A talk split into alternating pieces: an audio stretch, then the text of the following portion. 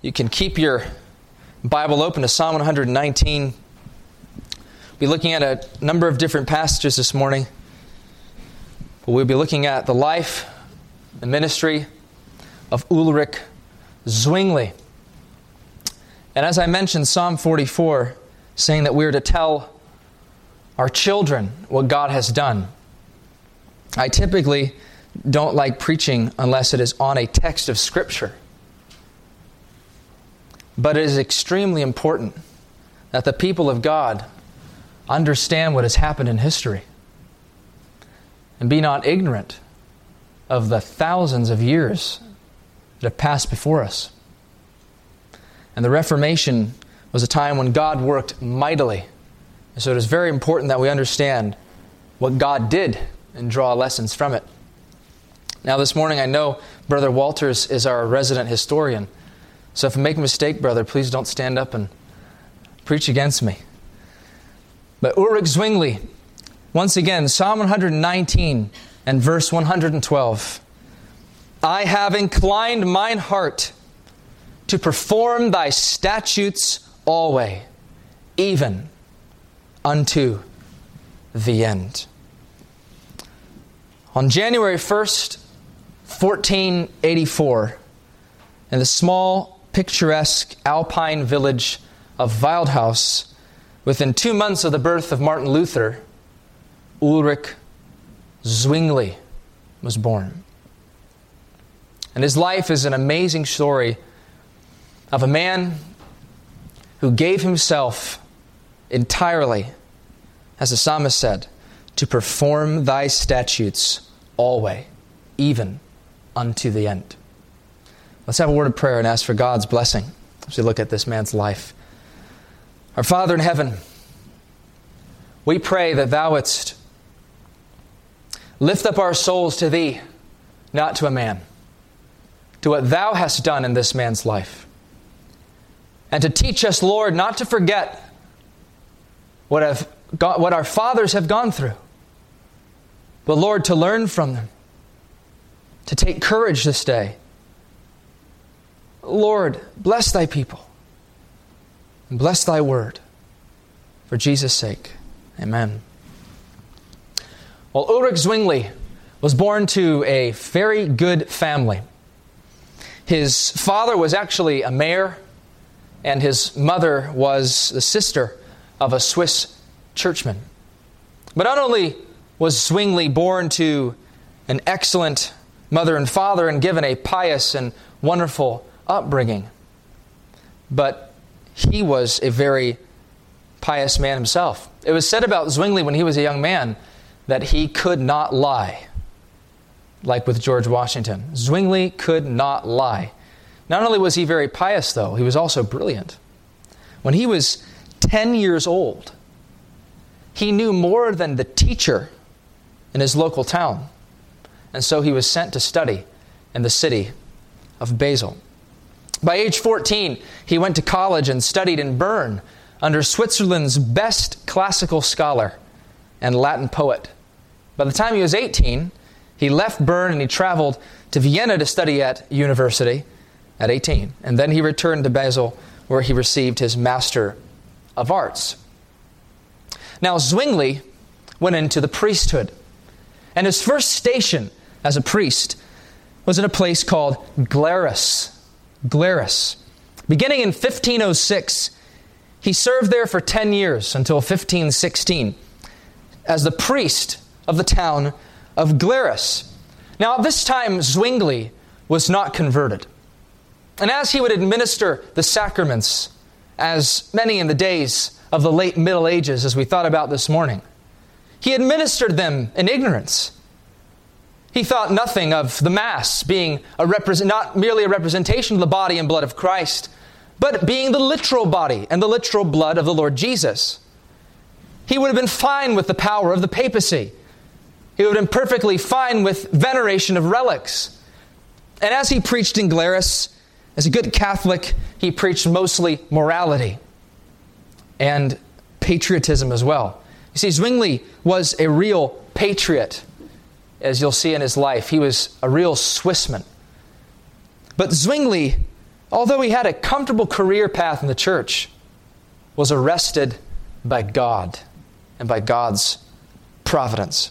It was at this place in Glarus when God began to change his life.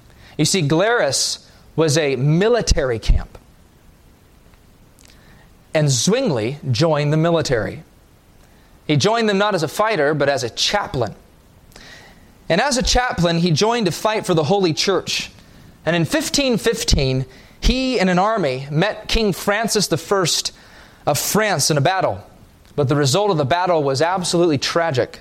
More than 10,000 Swiss died that day, and this had a profound impact on Zwingli. Zwingli said, If only our sons could grow up and not be killed. Murder, murder. What has happened to the Confederacy that her sons and daughters should be sold? Despair, despair, wretchedness, wretchedness, sin, sin. You see, what happened to Zwingli was he became disillusioned with the church. Because here he was fighting for the Roman Catholic Church. And he saw men slaughtered before his eyes. And it made him question everything. It made him question fundamental things. If he was wrong about war, about fighting for the papacy, could he be wrong about the very things he stood for and preached? Could he be wrong about the very things he believed? And, you know, what he did was is he went back and he started reading the Bible. Erasmus, the scholar of those days, not a, a, a reformer, but a humanist scholar, he wanted a moral change in the Roman Catholic Church. He put out a Greek New Testament, and the Greek New Testament was like a ticking bomb waiting to go off. Because this Greek New Testament would unleash the Word of God to the hearts of the reformers and throughout Europe. And so Zwingli went back to Glarus, purchased quickly a copy of the Greek New Testament, and began to read it voraciously. So thrilled was he with what he was reading that he read it all in Greek. And not only did he read it in Greek, but he wrote the Pauline epistles by hand in Greek, and then he memorized the entire corpus of the Pauline epistles in Greek. Such was his absolute hunger and thrill for the Word of God. Zwingli's conversion is hard to pin down. It would have been around the time that he came to understand, as he wrote in 1516, that led by the Word and the Spirit of God, I saw the need to set aside all these human teachings, and that's in quotations, and to learn the doctrine of God direct from His own Word. It was when Zwingli read the Word of God, and it so gripped his soul that he obeyed the words of the psalmist How shall a young man cleanse himself from his way? By taking heed thereto according to thy word. Thy word have I hid in my heart that I might not sin against God. He memorized the Pauline epistles in Greek. Such was his hunger. And we, brothers and sisters, have the Word of God in front of us. And what is our hunger? What is our treasure of the Word? But as when Zwingli realized it's the Word of God alone that is the infallible judge and the sole authority for faith and practice, that he saw the truth of what would be known as Protestantism. Now, from Glarus, he traveled to another city called Einsiedeln, where he became the priest of what was known as the Shrine of the Black Virgin. As you can imagine, this was a very corrupt place. This Black Virgin was reported to have fallen from heaven, do all sorts of miracles, and of course, give grace and through veneration of her, take years off of purgatory. So people flocked to this black virgin. Above the black virgin were the words, Here the full, of re- full remission of sins may be obtained. Here the full remission of sins may be obtained. You see, Zwingli was absolutely outraged at this point in his life, knowing the Word of God, by the foolishness of the church and the people. People are coming from towns and villages and cities all over the place on pilgrimages to see this black virgin and to venerate this statue and to receive grace. And Zwingli sought everywhere for some way to turn the people away from their superstition. And he found it in one text of Scripture Luke 5, verse 24, which says, The Son of Man hath power upon earth to forgive sins. And Zwingli said, armed with this powerful text, there is only one individual who has authority to forgive sins, and it is the Son of Man. The Pope has no authority. The priests have no authority. The relics have no ability.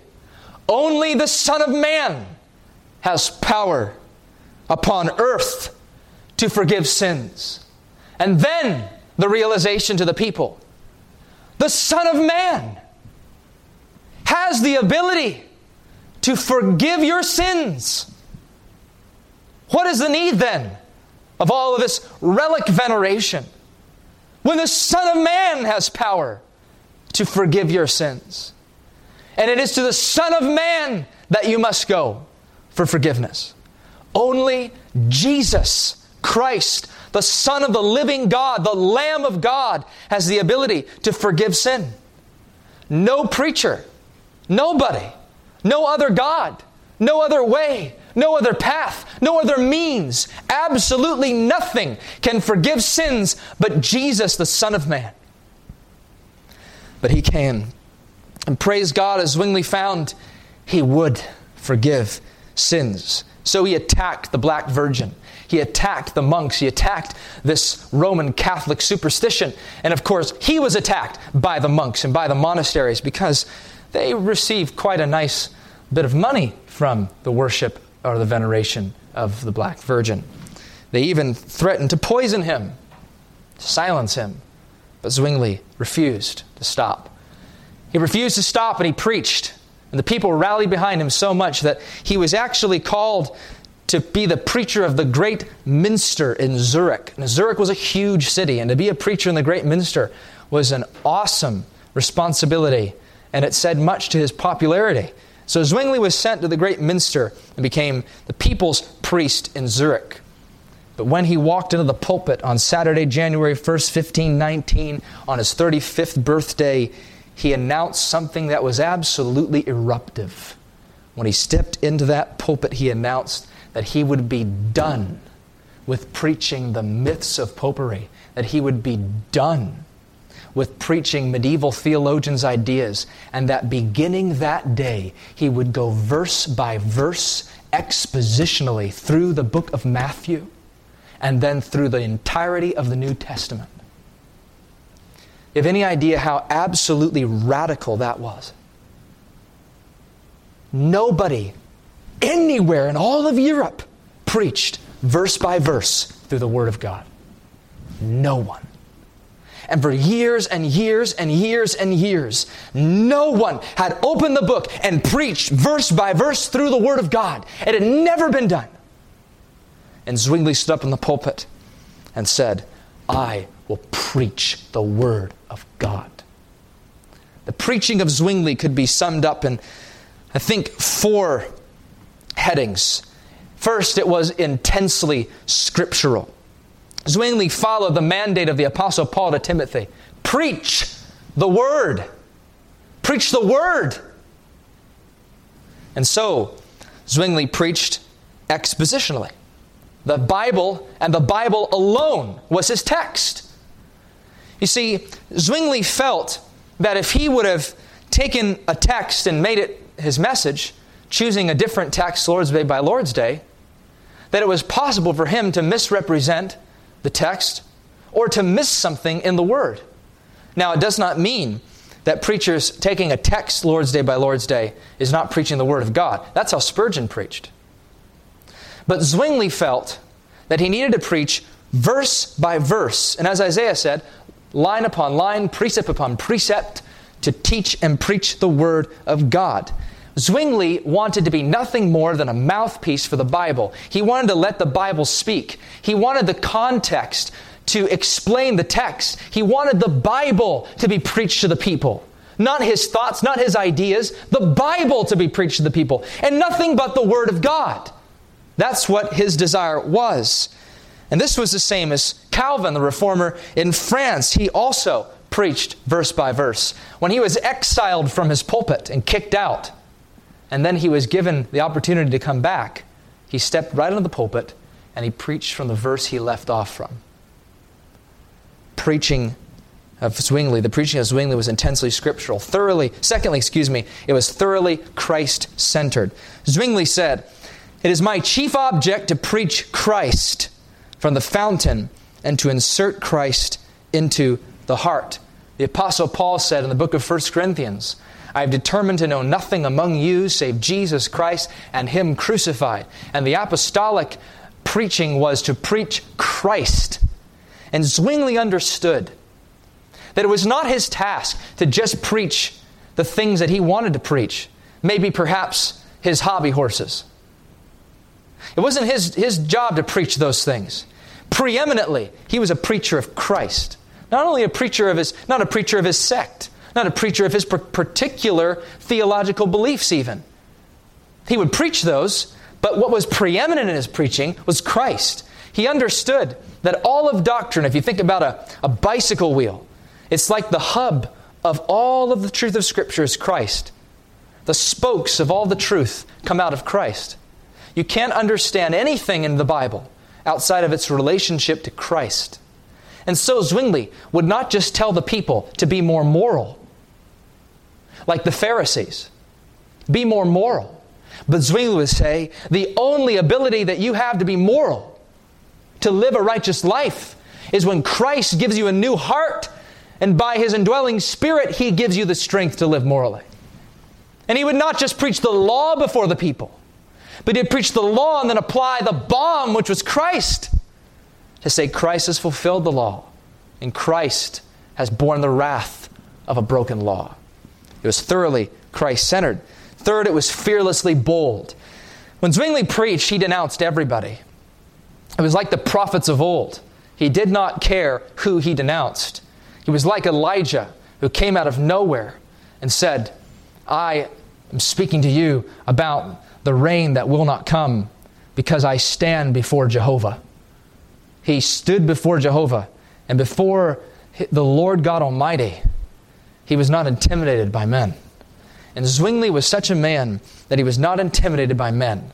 Solomon wrote in Proverbs 28, verse 1 The wicked flee when no man pursueth, but the righteous are bold as a lion. And Zwingli was bold as a lion. He would preach against the nobility. He would preach against the monks. He would preach against anybody. It didn't matter who they were or where they were from. Zwingli would preach against it. It didn't matter what sin was popular in that day. It didn't matter if he was threatened with death. He preached and he didn't care what anybody thought. Now, he wasn't, Zwingli, understand, was actually quite a, a kind and gracious individual. And as we'll see later on, he wasn't a bombastic preacher that Luther was. But Luther would not stand back from preaching against sin. And this is the kind of preaching we need today fearless, bold preaching against sin. Then, fourth and finally, his preaching was clear and understandable. Zurich was made up of mostly ignorant people. Zwingli didn't get up and preach in such a way that the normal, common people couldn't understand him. He preached in a very clear and simple way. Some of his greatest admirers were children. And, and by doing this, he gives, us, he gives us a pattern to follow. And it's a very difficult thing for a preacher to preach deep and clear. Very hard. It's a mark of a great preacher. But Zwingli was able to preach in such a way that the most ignorant could walk out with something, and the most learned could be richly fed. Well, Zwingli preached in Zurich for quite a while. But while he preached in Zurich, something else happened to him that impacted him greatly. While he was on vacation, something came to Zurich. It was the plague. Now, as I spoke of in Sunday school, the plague wiped out a third of Europe and the plague came to Zurich. Now, this shows us something of Zurich's, excuse me, of Zwingli's character that when Zwingli heard about the plague, do you know what he did? He went home. People were fleeing. They didn't want to be anywhere near the plague. But his people were in danger. And so Zwingli went back to Zurich and he buried the dead of the great minster in Zurich. He sat with the sick and preached the gospel to them, comforted the ill, and then he contracted the plague himself. And he nearly died. And brothers and sisters, we see an example here of Jesus in John 15, verse 13. Greater love hath no man than this, that a man lay down his life for his friends. The Lord Jesus, He came from glory to this earth to kneel with lepers, to touch their leprous bodies, to bear the sin of his people. As, as Zwingli finally took the disease of his congregants, Jesus took the sin of his people. But love, almighty love, constrained Jesus to do it for his people. And that ought to be the love that is in the heart of a preacher, of a pastor, of a minister for his people.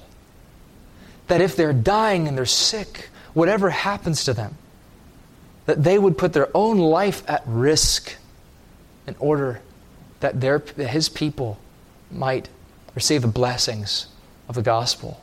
This, you see, a great character in Zwingli. Now, I want to say something about Zwingli as well. Zwingli, when he came out of the plague, was like a man on fire. He had seen eternity at his doorstep, and he had almost died himself and everything changed for Zwingli. I don't know about you, but I know that things in my life that have been great afflictions and trials have brought me to a place where I see eternally, eternity, excuse me, a little bit closer. I'm sure it's been the case with you. You think about a potter. The Lord is a potter, and we are clay. It is when He heats up that clay that He makes it strong and is when He puts us to the fire of affliction that we come out strong. And this happened to Zwingli. When he saw the Black Death wiping out multitudes of people, he came out of that like a man sent from God, like a prophet of God. Eternity gripped his soul. We get so comfortable with day to day life. Eternity doesn't grip our souls. And God knew that to make Zwingli into the man he needed to be, he needed to see death. He needed to have the plague and almost die himself so that he would be a man gripped with eternity and with the weight of eternal things. And so Zwingli set out to bring reform in Zurich, to bring the city of Zurich under conformity to the Word of God. Now, Zwingli did not seek to bring reform in Zurich like Luther sought to bring reform. Luther was like a bull in a china shop. He was the man with a hammer. He didn't care what, ha- what mess he made. He was just going to break everything and destroy everything in his path to reformation. But Zwingli was different. Zwingli was like a doctor with a scalpel. He didn't rush the people to reform. In fact, Zwingli said, that hearts needed to be changed first by the Word. And Zwingli was convinced that if he preached verse by verse through the Scripture, it would change the people. He was convinced that the Word of God would do the job. He was convinced that if he preached word verse by verse through the scriptures, that at some point the people themselves in the church would cry out for reform. He didn't force it, he didn't change things rapidly. He slowly preached and taught the Word of God. And this is something for us to learn.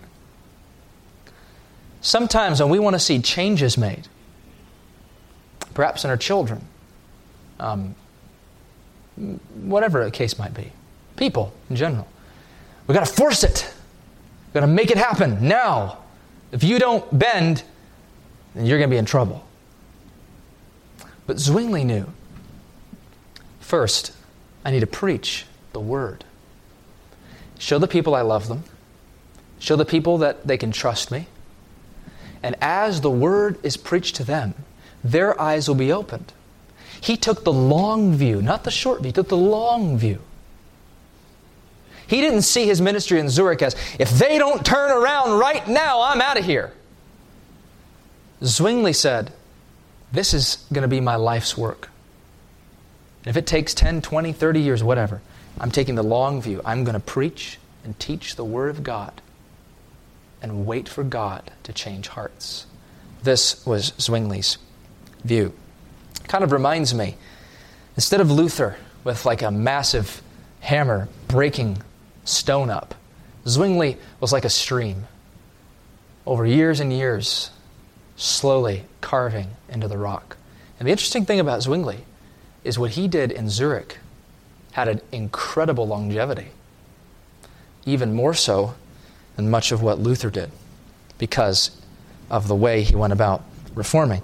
Well, people were furious with Zwingli. The monks were furious. Everybody's furious. They didn't want Zwingli to bring reform. They said he was a spy from France, or from the Pope, even, perhaps, strangely enough. He was a heretic. He was the Antichrist. In 1520, freedom was given by the city to preach the Word of God, which tells you there was no freedom to preach the Word of God before that. 1521, it was required by the city council that all preaching must be from the Scriptures alone. On October 10th, 1522, Zwingli resigned as the people's priest in Zurich, and then the city council hired him as preacher to the whole city. Such was his popularity and love by the people. When he was accused of not listening to the bishops, he said, Nothing is easier, for they say nothing.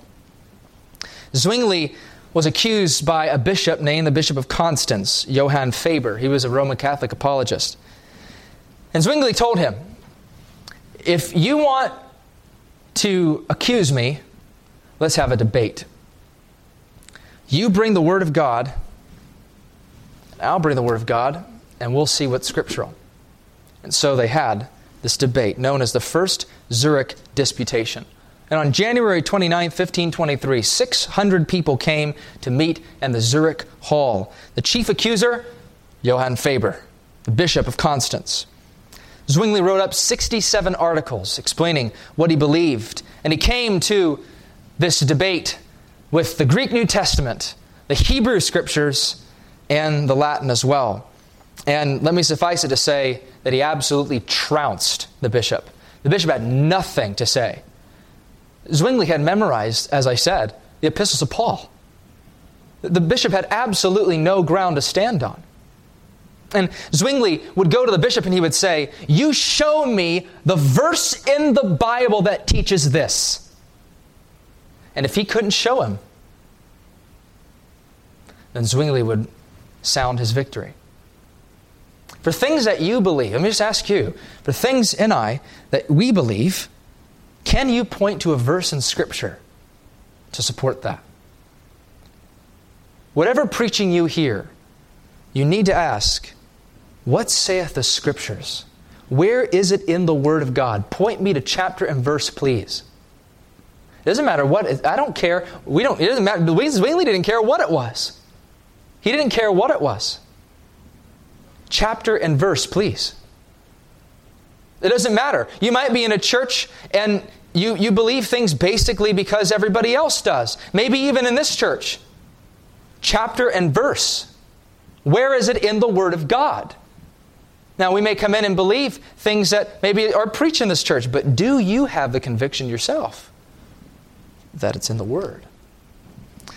Zwingli trounced the Roman Catholic bishop decrying the praying of the saints, the Roman Catholic priesthood, salvation by works, existence in purgatory, whatever, because he knew the scriptures.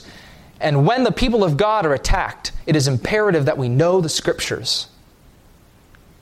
When we're doing evangelism and speaking to people, when we're talking to somebody that is, say, a Jehovah's Witness or a Mormon on the streets, or somebody who doesn't believe in the Word of God, it is imperative that we know the scriptures.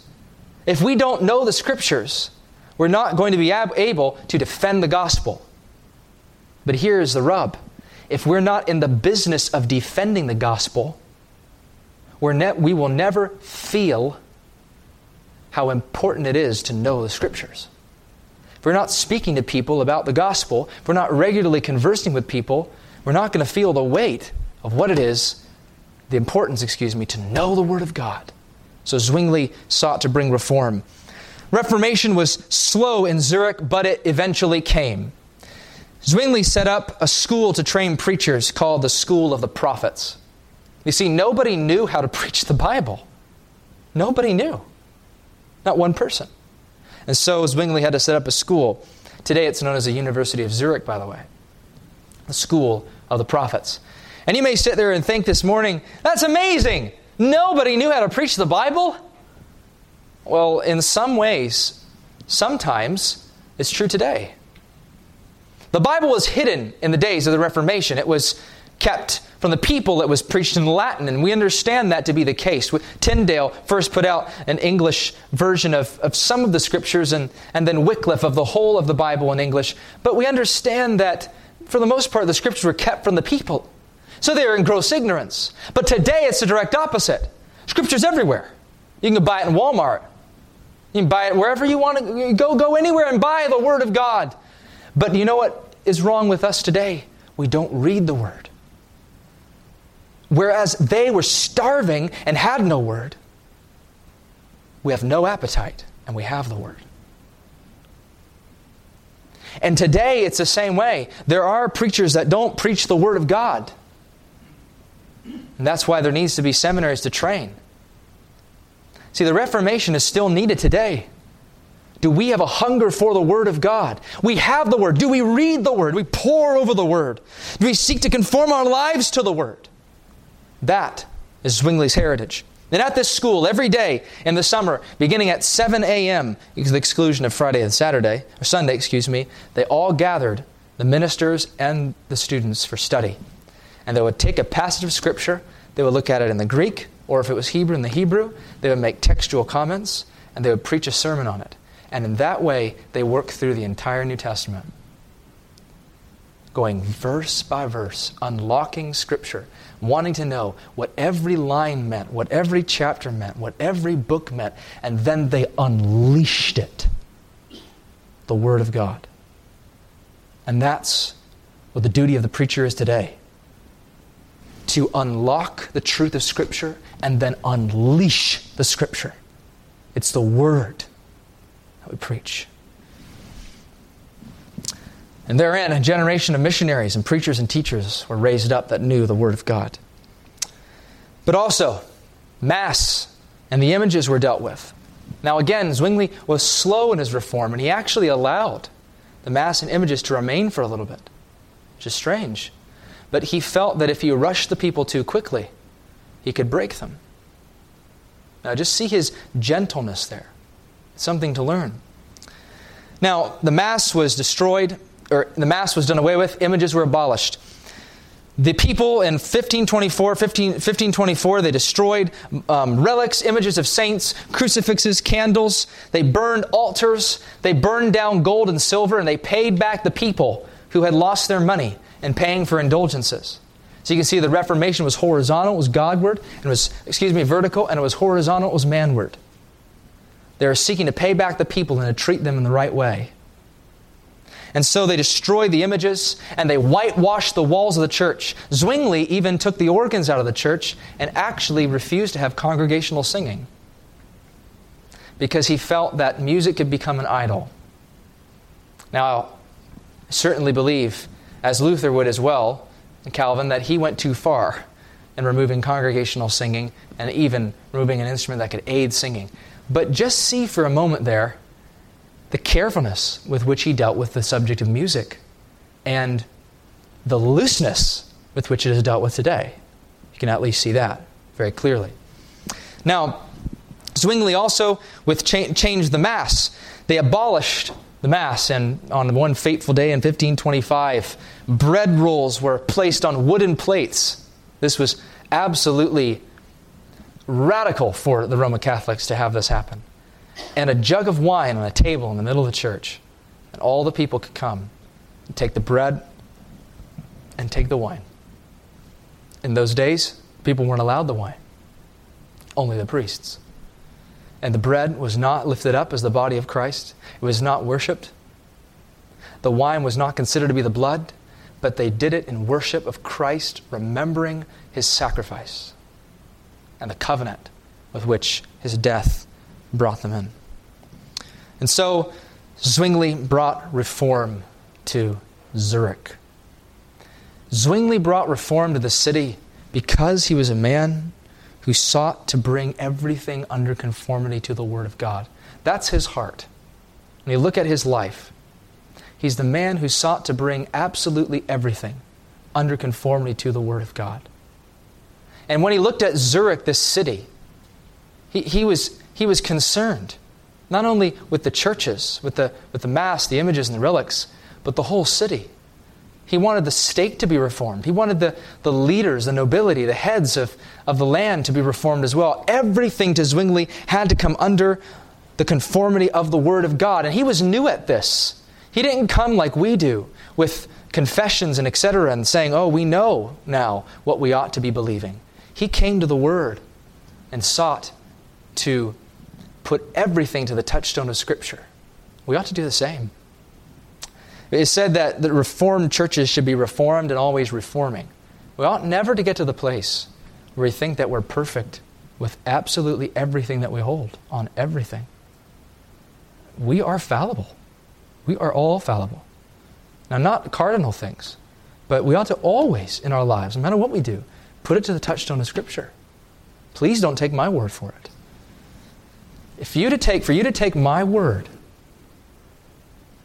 is for you to be nothing, to be nothing more than a middle aged Roman Catholic who said yes to the priest. And I am no priest. You are to take this book and to judge everything a preacher preaches by it. Everything. By the Word of God. Now, before I come to the end of Zwingli's life, I have to touch on two controversies. Not particularly excited to touch on them, but I have to. Because if I don't, then Brother Walters give me a hard time. He had two controversies, big controversies. One was with Luther. Now, I can't get into the specifics of their debate, but I'll try to just a little bit. There are some lessons for us to learn. Now, Zwingli and Luther were, were similar, but they were not the same. Um, I should note that Zwingli actually said that he did not receive his teaching from Luther. Indep- he got it independently. And it shows you how God was moving. Zwingli came up with the same truths as Luther on the cardinal things, and he was never aided by Luther. Zwingli wrote, I will not be called by Luther's name, a Lutheran, for I have read little of his teaching. I will have no name except of my captain Christ. So Zwingli did not get his teaching from Luther, he got it from the Bible. Isn't it amazing that two men never met each other, got the same teaching from the Bible? It's amazing. They never met until 1529, where they met at Marburg Castle. And there, Zwingli and Luther had a great meeting called the Marburg Colloquy and discussed 15 articles. They agreed on 14 of them. Sola Scriptura, they believed that, that salvation is by grace, that works of human beings had no merit, that faith alone received it, that Christ was the head of the church, that he had satisfied the wrath of God and all, the, all that was necessary for a man to be just. But when they got to one issue, they disagreed. And it was the Lord's table, Lord's Supper. They had a great disagreement on this. Now, Luther's view was I'm going to use a big word only because it's good to know it consubstantiation. Basically, Luther said that the physical body of Jesus was present in the bread and in the cup. Luther said that. Luther was wrong, but Luther said that. And Luther debated this point with Zwingli. He turned to Mark 14:22, or what is said in Mark 14:22, "This is my body." Remember the Lord Jesus was giving giving the last supper to the disciples, "This is my body." And Luther actually wrote in the dust on the table, "This is my body." In German, of course, "This is my body." And Zwingli disagreed. Zwingli said, "No, no, no, no, no. This is my body doesn't mean the bread is actually his body. I mean, he said, when Jesus says, I'm the vine, does that mean he's a tree? It's figurative. They represent his body, they represent his blood. And throughout this debate, Luther was very un- unreasonable, and he didn't have a good spirit. And he would point to what he wrote This is my body. This is my body. This is my body. And Zwingli reasoned with him, and he said, But Luther, how can the body of Christ be all over the world at one time? Aren't you giving to the body of Christ attributes of deity? The body's not, the body is human. It's not all present. You can't say Christ's body's in all these churches all over the world. The Bible doesn't say this is my body to be taken literally, Luther. It's to be taken figuratively. There's not a body of Jesus in that bread or in that or the blood in the cup, Luther. And Luther said, This is my body. He would not be moved, he would not reason. This is my body. He got up, he refused to shake hands with Zwingli, said, This man is of another spirit. And actually, when Zwingli died, Luther said if God had saved Zwingli, he had done so above and beyond the rule. Luther was a hard headed German, but Luther was wrong. And we need to learn from this. We must be careful of always, always be careful of being obstinate, unreasonable, and schismatic. Luther said, if you don't agree with me, you're not a Christian. If you don't agree with me on the Lord's Supper, and he was dead wrong, if you don't agree with me, I'm not going to shake your hand. I don't even think you're saved. Brethren, we ought to learn from this. We're reformed in this church. We hold to Calvinistic doctrine. We ought never, ever to think that people who are not reformed are not saved. We ought never to think that way. And Presbyterians, I believe that. We believe that. We hold that. We ought never to think that Baptists are not saved, that we won't shake their hand, that we won't give them honor. That is a wrong spirit. Even as Free Presbyterians, we believe in what we hold. We thank God for it.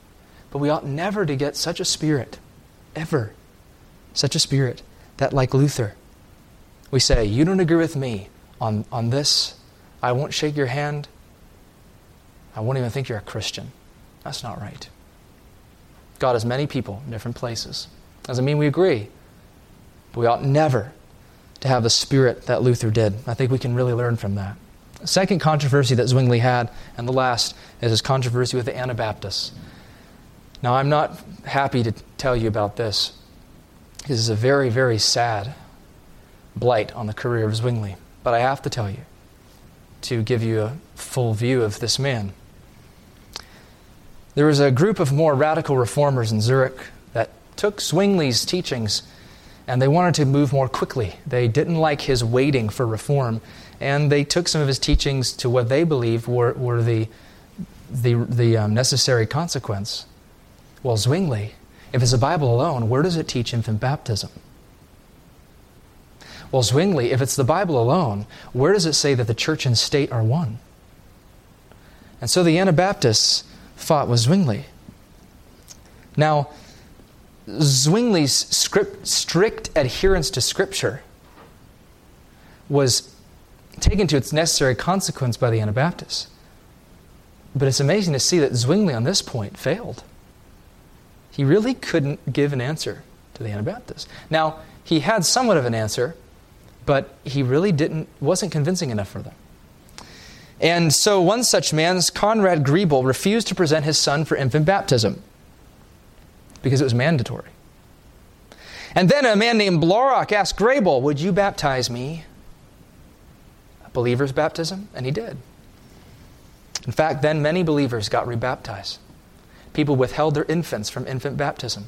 They broke and turned over baptismal fonts and they said, The Bible doesn't say infant baptism's there. We're not going to believe it. I won't do it. I won't give my kids to it. It's not in the Word of God. And so Zwingli tried to convince them. I will make this point too. Even Zwingli, at one point, early in his career, he was a believer's Baptist. And then later on, he turned back to infant baptism. Zwingli could not fight against the Anabaptists. Now, he believed in infant baptism for two reasons. Just briefly, so you understand. Because he saw church and state as one, he saw if you're born into the state, you're born into the church. If you're born into the state and you're born into the church, what's the sign of the membership of God's church, of membership to the covenant? Baptism to Zwingli. He said there were unbloody signs. Excuse me, there are bloody signs in the old, under the old covenant, circumcision, the Passover, and there are unbloody signs under the new, baptism and the Lord's Supper. So there's a covenant continuity. These children are a member of God's covenant and a member of the state, so they need to be baptized. He didn't see any salvation belonging to baptism by no means, but he saw that they should receive the sign that they were members of God's covenant. Zwingli could not turn the Anabaptists, and so he resorted to force. And I'm very sad to say that on January 5th, 1527, an Anabaptist man named Felix Manz was punished by rebaptism. He was drowned in the icy waters of the River Limmat, while Zwingli and the other pastors of Zurich watched.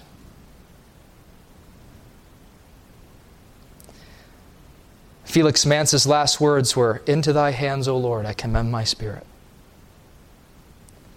And you see, when these Anabaptists died, they weren't like the other heretics who died angrily or whatever. There was a peace about them. It shocked the people. And I'm sad to say that he also drowned women. Not him personally, but through the state and even children.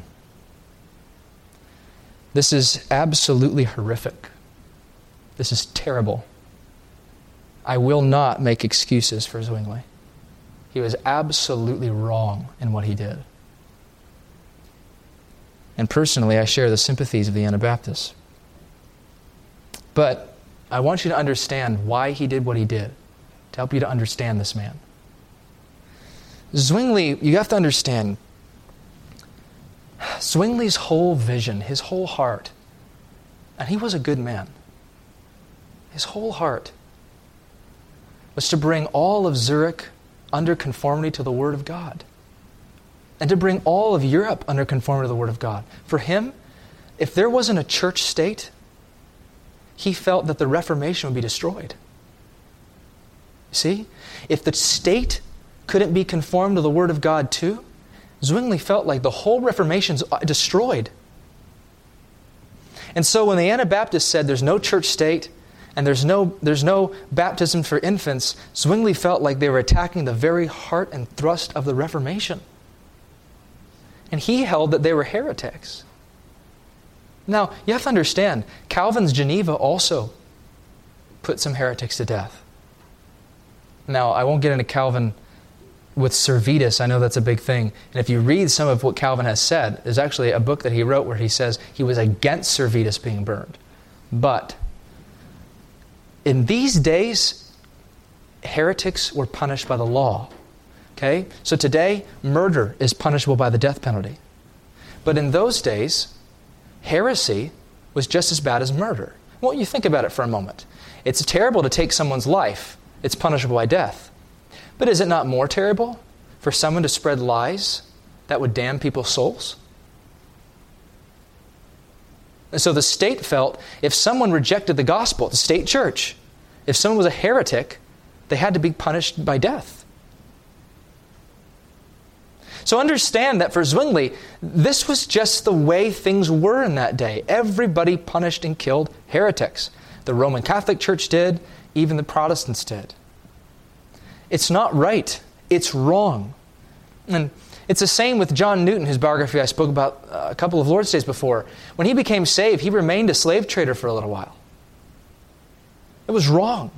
But everybody traded slaves. It wasn't until later the light broke in of the, of the Word of God and he realized that what he did was terribly sinful.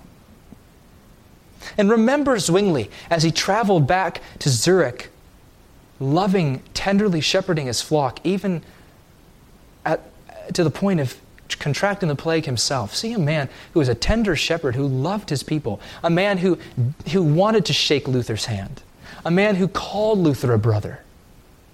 But see a man who was a good man, but a mistaken man. The Anabaptists were mistaken on things as well. Some of the crazy Anabaptist groups even got into, um, excuse me, polygamy.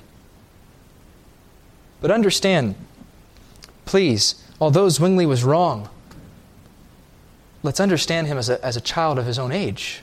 We have to do that to be fair to Zwingli. Now, I see a couple of lessons from this controversy, and I'm only going to, oh, I'm only going to talk about two, considering the time. First, we need to learn to be gracious towards brethren who have different views on baptism. I just want to make that point here.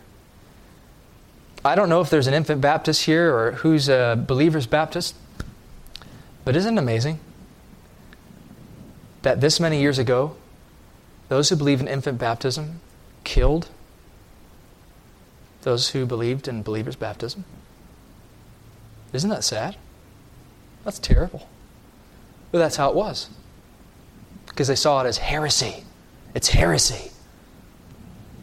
Brothers and sisters, we might not, of course, seek to do that because we've learned from history and the Word of God, we've understood it. They were in darkness, right? They didn't have the Word. They're trying to understand. We, we understand a church state is not the biblical teaching. But we can get an ugly heart, an ugly attitude towards people that are Paedo Baptists, infant Baptists, as, uh, for example, I'm a believer's Baptist. Now, we have to be careful that we don't do again, redo the mistakes of our fathers who were, were so, so bullheaded with regards to seeing anything other than their view that they actually called the Anabaptists heretics and have them killed. We need to understand that brothers and sisters who come into this church, some may be infant Baptists, some may be believers Baptists, we can hold our views strongly. We can preach our views strongly. But we need to understand that these are brethren. And they have a right to try to read and interpret the Word for themselves. So we need to learn from that. Second, all God's men are men at best. I want you to get this. Brothers and sisters, God used Peter mightily, but he denied the Lord three times. God used Abraham, but he lied multiple times. God used David, but he committed adultery and murder. God used Lot, when he almost fell into, you remember the situation with sodomy there with his children. But, but Lot, it says in, first, in, in I think it's Second Peter, was a, was a believer. Now, if you're in unrepentant sin, God is going to chastise you. He's not going to be using you typically, right? But I want you to see that all men are men at best. And if you look at yourself and you say, there's no way I can be like Zwingli. There's no way I can be like Peter, Paul, Moses. Understand that all men are men at best, and all men are in need of grace. I think it's kind of amazing that God would use such flawed men as Zwingli, Luther, and Calvin, even, to preach a gospel of sovereign and free grace. You are flawed, and so am I. We are broken, we are sinful, but we serve a God of great grace. And the gospel is for sinners, not for saints. We are saints in the fact that we've been made holy in Christ. We've been given a new nature, but we still have the battle with indwelling sin. And so look at Zwingli in this way. Don't throw him out as a man not worthy of our time. When one day people look back on us, what will they say? As a creature of our day, the things that we turn a blind eye to, the things that we never shed a tear over, the things that we never brought into conformity with the Word. When Luther, excuse me, when Zwingli died, he was on the battlefield. A Swiss Catholic army marched towards Zurich with the intent of conquering and converting it back to Roman Catholicism. And Zwingli rose up. He put on his armor, and he marched out as chaplain, but to defend Zurich from the onslaught of Rome. And as he went, I can imagine his heart was full of the faces and the souls of people in his city. He wanted them to be conformed to the Word. And he knew he had to fight because Rome, remember, it was state church. If they conquered, they would institute the Mass again, the images again, the papacy again. The gospel would be snuffed out, and the Bible would be put back into the Latin and kept from the people. And so Zwingli marched out and on the battle of, at the Battle of Kappel, October 11, 1531, the Catholic army crushed him. He was mortally wounded from a rock to the head. spears or arrows to his legs, and he lay dying with his hands folded, praising Christ. One of the soldiers found Zwingli and said, Pray to the Virgin Mary. And Zwingli shook his head no. Others said, Wouldn't you like a priest? No. Until the captain of the army stabbed Zwingli to death, and they quartered his body, cut it into four pieces, burned him, mixed his ashes with the ashes of a pig, and with all sorts of terrible oaths and imprecations, threw his ashes to the wind. The legend was that Zwingli's heart never died. Of course, that's a silly legend. But the truth is, is that Zwingli's real heart never died. When Zwingli died, his last words were, They can kill the body, but they cannot kill the soul. And this is why I turn to Psalm 119, verse 112. I have inclined mine heart to perform thy statutes always, even unto the end. At his last breath, it was the word of God that kept Zwingli. And although his ashes were sprinkled to the wind, the heart of Zwingli is the heart of any Christian, any man or woman, reformed or not reformed, any individual Christian that seeks with all their heart and soul and might to conform everything in their life, no matter how small, no matter how insignificant, absolutely everything to the Word of God. Because that is the heart of Zwingli. May the Lord bless this biography of Ulrich Zwingli to our hearts this morning as we draw lessons from him. Let's have a word of prayer. Our Father in heaven, we thank Thee for this man of God. O oh Lord, we think of how the Jews must have sat around and told stories of Moses and of Joshua and of Elijah. And now the New Testament church of Paul, of Peter. And today we think of one of our fathers, Zwingli. Lord, teach us to be men and women of the Word. Oh God, keep us from being little Catholics to where we have the book, but we do not conform our lives to the book. We do not read the book. We do not meditate in the book. Oh God, burn our hearts up with conviction that this word is what the world needs. Lord, help us for Jesus' sake. And bless thy people, everyone. In Jesus' name, amen.